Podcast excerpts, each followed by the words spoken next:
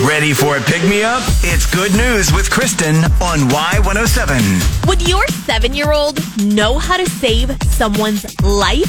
Seven year old David Diaz Jr. was on lunch break. This is back in May at school when his friend started choking.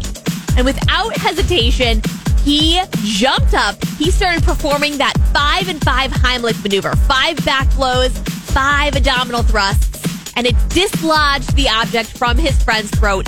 It literally saved his life. Now, David was recently awarded by the city. His parents are, of course, incredibly proud. And when he was asked where he learned the Heimlich maneuver, he said the show The Good Doctor. Take that to all the parents who said TV rots your brain, right? Good news with Kristen. Catch every episode on demand now under podcast at Y107.com.